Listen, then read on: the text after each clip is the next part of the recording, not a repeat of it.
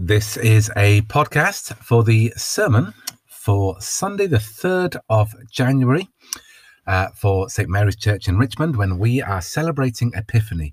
My name is Scott, and may these words be pleasing. Amen.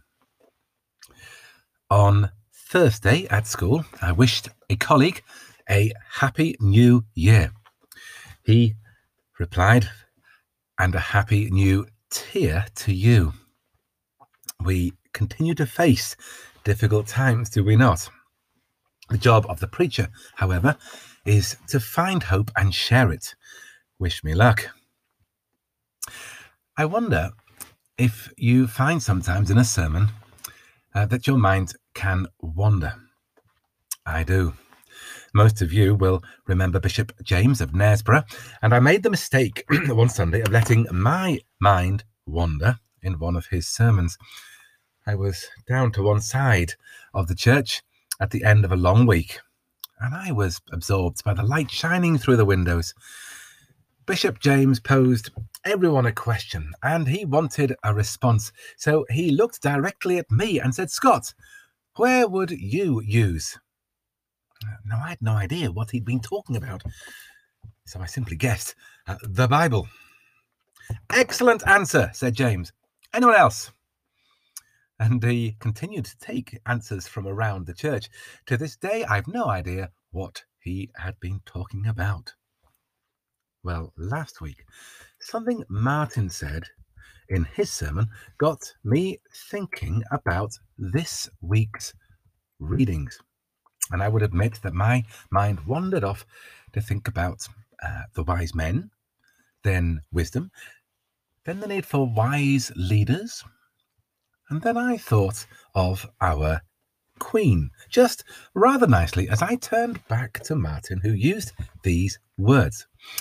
He said, I'm sure you'll agree with me that our head of state, Queen Elizabeth, in the way that she speaks and acts, is a humble servant of the Lord. Many, I think, could equally argue that she has reigned wisely. So today is Epiphany, and the wise men represent wisdom, which is an important and perhaps the most ancient voice within our Bible. Lady Wisdom cries out in the streets, in the squares, she raises her voice the fear of the Lord, is the beginning of wisdom. The people of God had lived in Egypt and then to the north in Assyria and Babylon. When not in slavery and captivity, they were living on ancient trade routes between much bigger nations. And like magpies, those in charge of Israel borrowed and adapted very ancient sayings to describe both God and how to live as people under God. And so, amongst the very oldest books in our Bible are Proverbs, Job, uh, the Psalms, and Ecclesiastes. The fear of the Lord is the beginning of knowledge, but fools despise wisdom and instruction. Do not be wise in your own eyes. Fear the Lord and turn away from evil.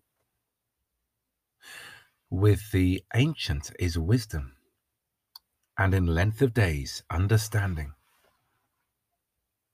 He that is void of wisdom despises his neighbor, but a man of understanding holds his peace. How much better is it to get wisdom than gold, and to get understanding rather than fine silver. There are many other verses of wisdom and other pearls tucked in the Proverbs increasingly out of sight.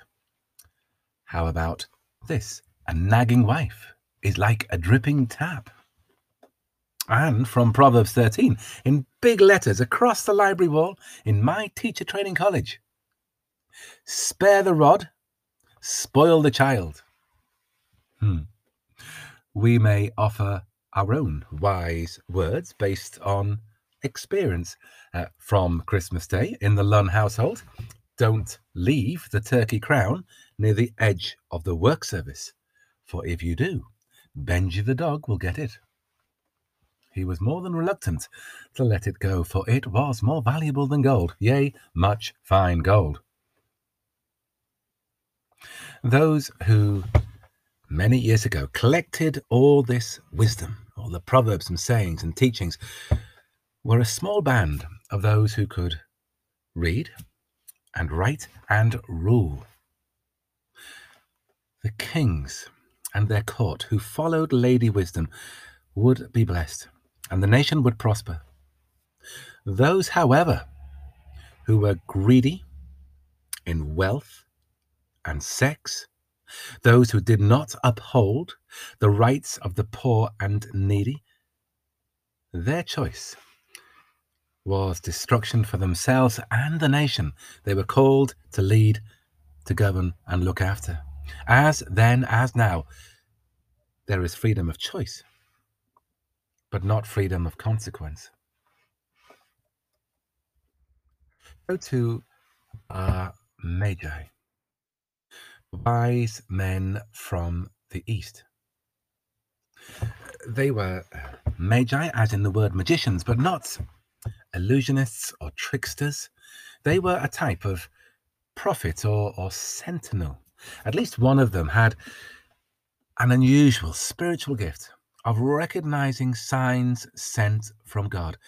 Theirs is a lonely gift, a burden, but a joy. The sentinel learns to expect signs from God, to recognize them, to follow them, to point them out to others, and attempt to interpret what each sign means, whether a symbol of change or something that brings joy or pain. It will always point to something significant. By way of the star, perhaps a conjunction of two planets, the Magi find the Christ child, a sign of change, a sign that brings joy, but also pain. All of us can look back, hoping to gain wisdom. We will describe the year that's just gone as strange and difficult, I think. Hmm. Some older folk sneaking out of the house, only to be yelled at by the youngsters telling them to stay at home. Which one of us would have imagined walking to a bank with a mask, asking for money? What about looking ahead? The next few weeks or months? It looks tricky. What wisdom can we share in this new year? Where are the signs of hope? We like things that come in threes God, Father, Son, and Holy Spirit. The three gifts of the Magi gold, frankincense, and myrrh. How about three Advents? We have finished the first, our Advent season in church through December, purple on the altar, our four candles lit in turn in preparation for the lighting of the fifth white candle of Christmas. But then there is a second, longer Advent season in which we still remain.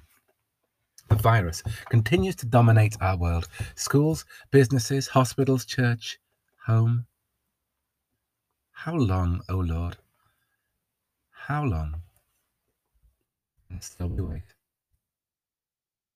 Through new treatments and of course the vaccines, there are signs of hope, signs that this year will be better than last year. Good news. What faces us now is is very difficult. But the best is yet to come. What of that time when the virus is beaten? We regain freedom children properly back in schools, the economy given the chance to recover, hospitals allowed to breathe. And we, we are free to worship here without fear all the days of our lives. We pray for this time. But even then, we shall still be in a third and even longer season of Advent, of waiting. The ancient kings of the Bible who followed Lady Wisdom discovered that though they seemed to have everything, though they had it all, it was not enough.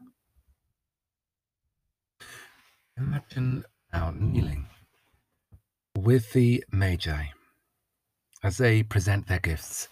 Here is joy, here is hope. If we then shared with the wise men and with Mary what we know of the pain that this child must suffer, they would ask, How can it be? How can it be? Imagine holding the tiny hand of the baby.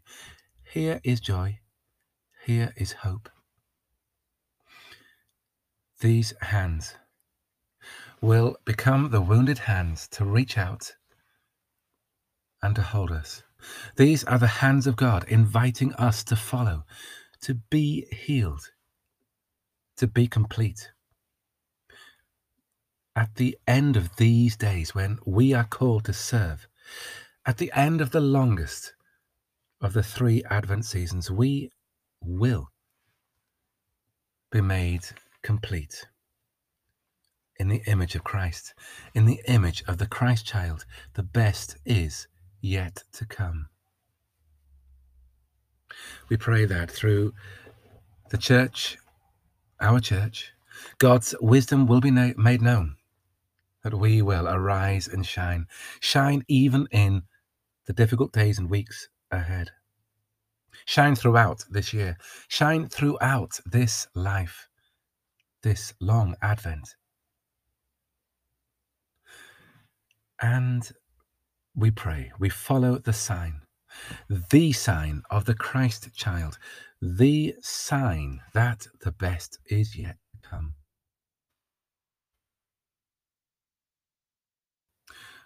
I want to finish by returning to our our own royal family This time to go back 81 years ago, 1939, at the eve of conflict, when things were dark. King George VI shared a poem by Minnie Louise Haskins, and here is part of it. And I said to the man who stood at the gate of the year, Give me a light that I may tread safely into the unknown. And he replied, Go out into the darkness and put your hand in the hand of God. That shall be to you better than light and safer than a known way. So I went forth, and finding the hand of God, trod gladly into the night. And he led me towards the hills and the breaking of day in the lone east. Amen.